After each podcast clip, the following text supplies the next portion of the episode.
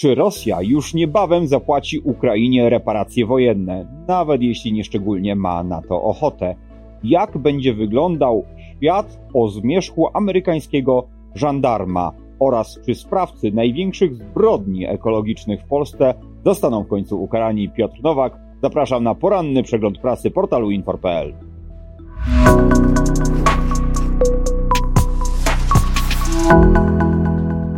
Pierwszy marca to Międzynarodowy Dzień Doceniania Pracowników. To do Was mówię, drodzy pracodawcy. Dzisiaj macie niepowtarzalną szansę, jeśli szczędzicie na pochwałach, jeżeli rzadko wypłacacie premię. Dzisiaj jest idealny moment, żeby nadrobić zaległości. Odwołuję do tekstu Kingi Piwowarskiej na portalu infor.pl, która naszkicowuje tradycję powstania tego dnia, który pojawił się po raz pierwszy w 1995 roku w odpowiedzi na Dzień Szefa. No, wówczas pracownicy stwierdzili, że oni również muszą mieć swój dzień, kiedy oni są odpowiednio gratyfikowani. Biuro może działać bez szefa przez jeden dzień, ale nie może bez recepcjonisty. To slogan, który jest również u podstaw tego święta. 4 kluczowe zasady doceniania pracowników: stwórz poczucie podmiotowości, poznaj kadrę i personalizuj przekaz, doceniaj regularnie oraz doceniaj konkretnie. Oczywiście pracownicy najbardziej sobie cenią gratyfikację finansową, choć 80% nich uważa, że pracowałoby wydajniej i lepiej, gdyby słyszeli częściej pochwały. Więcej o tym temacie niezwykle ważnym dla większości w tym kraju na dzisiejszym portalu infor.pl. Papa Pax to tytuł w dzisiejszym dzienniku Gazecie Prawnej, w magazynie weekendowym dziennika Gazety Prawnej. Dotyczy Pax Americana. Autor tego tekstu, Sebastian Stodolak, przybliża czytelnikowi wcześniejszych żandarmów światowego porządku. Było to oczywiście Imperium Romanum, Imperium Mongolskie, wreszcie Imperium Angielskie. Teraz żyjemy w czasach Pax Americana, który choć słabnie, wciąż ma ogromne znaczenie, jeśli chodzi o stabilizację napięć na świecie. Autor przypomina tutaj czasy między rokiem 1995, kiedy zakończyła się wojna na Bałkanach, a 2010 i twierdzi, że gdyby ktoś z zewnątrz, gdyby jakieś istoty pozaziemskie spojrzały wtedy na planetę Ziemia, to pomyślałyby, że zamieszkały na niej jakieś anioły. Tak mało było tych konfliktów zbrojnych.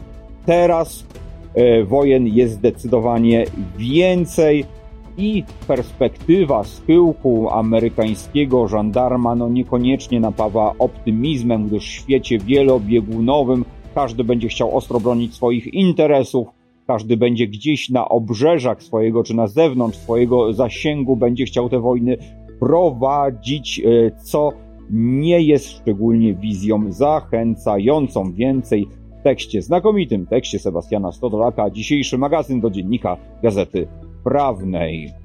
Prokuratorzy będą ścigać firmy za przestępstwa środowiskowe. Będą jest tutaj pojęciem kluczowym, bo na razie nie ścigają. Może czasem ścigają. Jest na razie jeden wniosek o stwierdzenie takiej odpowiedzialności podmiotu zbiorowego. Dotyczy on firmy miejskiej Zjawożna, która przy użyciu siły ludzkiej składowała nielegalnie skażone materiałami rakotwórczymi podkłady kolejowe, natomiast nie ma wciąż ukarania odpowiedzialnych za katastrofę na Odrze z roku 2022, kiedy, przypomnę, kopalnie węgla kamiennego spuszczały słoną wodę do Odry, zasalając ją tak skutecznie, że w końcu zakwitły w niej algi morskie i zniszczyły całe środowisko. No, w każdym razie tych postępowań już się troszeczkę toczy, natomiast wniosek o ukaranie był jeden. Na razie postępowań jest dokładnie 216. Miejmy nadzieję, że tych zbrodniarzy w końcu się ukara. Ja pamiętam jeszcze z 10 lat temu jeden z poznańskich przedsiębiorców zastosował zasadę ścieki do rzeki i spuścił materiały radioaktywne do Warty, zabijając na odcinku poznańskim całe życie, no chyba na dobrych kilka lat.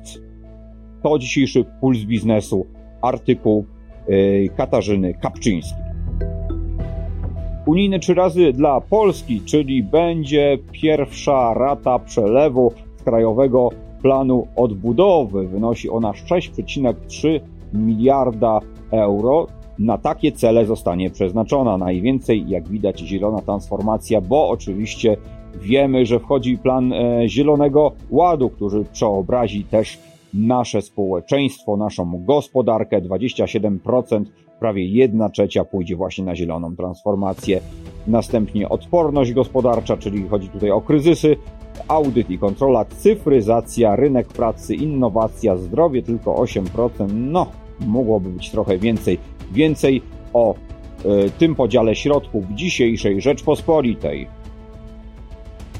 Uwielbiamy takie historie, kiedy zbrodniarz ścigany przez cały film na końcu zostaje przykładnie ukarany. Czy tak będzie w przypadku Rosji, która napadła Ukrainę? Jest szansa, że tak, dlatego że Unia Europejska ma kontrolę nad ogromną ilością rosyjskich aktywów, które są przechowywane w europejskich bankach. Tylko na rachunkach belgijskiej firmy depozytowej Euroclear zamrożono aktywa bankowe Rosji o wysokości 191 miliardów euro. Ale jest problem. Nie wiadomo dokładnie, na jakiej podstawie prawnej można by Rosji te aktywa już trwale odebrać i przekazać je Ukrainie, która by mogła na przykład je przeznaczyć na zbrojenia. No szczególnie, że Rosja jeszcze pochukuje tutaj, że wytoczy procesy albo że nawet wypowie wojnę państwom, które zdecydują się te aktywa trwale odebrać. No i tak jak powiedziałem, jest problem z podstawą prawną.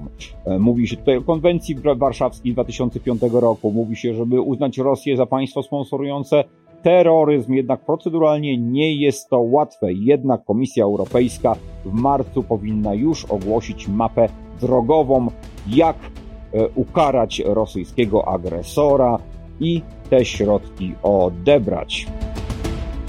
Dzisiaj swoją premierę ma również taka oto gruba księga, która znajduje się na moim pulpicie. Jest to 2-miesięcznik Press. Aby zreferować wszystkie znakomite artykuły, to trzeba by nakręcić osobny poranny przegląd prasy, albo nawet popołudniowy, dłuższy przegląd prasy infor.pl.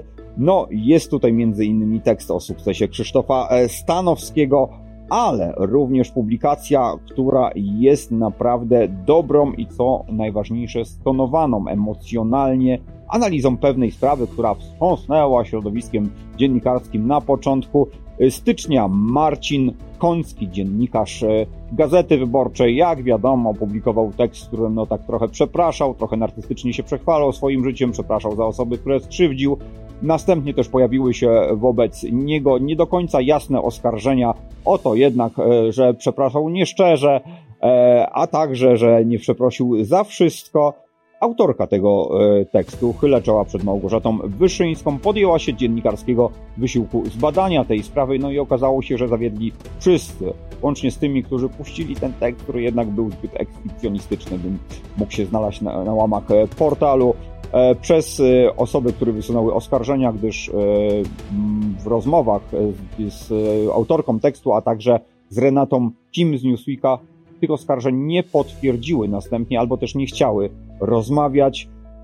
Wreszcie cała opinia publiczna i redakcja Gazety Wyborczej, która najpierw zachwalała ten tekst w newsletterze, a następnie go potępiała, no i opinia publiczna, która też zareagowała bardzo ekscesywnie, w taki charakterystyczny dla współczesnego świata sposób pewnej nadmierności, chwilowego zachłyśnięcia się emocjami i potępienia.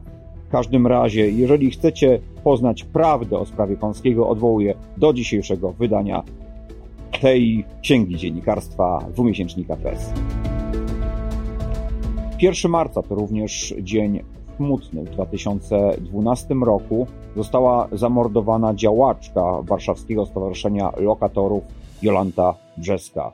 Jej zwęglone ciało zostało znalezione w lesie kabackim. Jolanta Brzeska była skonfliktowana, choć to może złe słowo, była ofiarą czyścicieli kamienic, którzy nachodzili jej mieszkanie przy ulicy Nabielaka na warszawskim Mokotowie za pomocą bandyckich metod, nakłaniając ją do wyprowadzki. Brzeska nie przestraszyła się tych kryminalistów. Jedną z osób zamieszanych w tę sprawę był warszawski handlarz nieruchomościami Marek Mosakowski.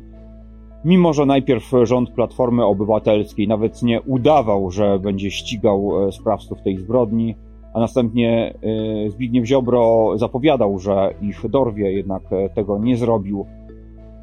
Sprawców wciąż nie znaleziono. Jolanta Brzeska stała się symbolem niezłomności zwykłego człowieka wobec tych możnych, tych wielkich, których stać na wynajęcie bandytów. Miejmy nadzieję, że w końcu ta sprawa doczeka finału, w którym wymierzy się sprawiedliwość sprawcom. Piotr Nowak, to był poranny przegląd prasy portalu infor.pl.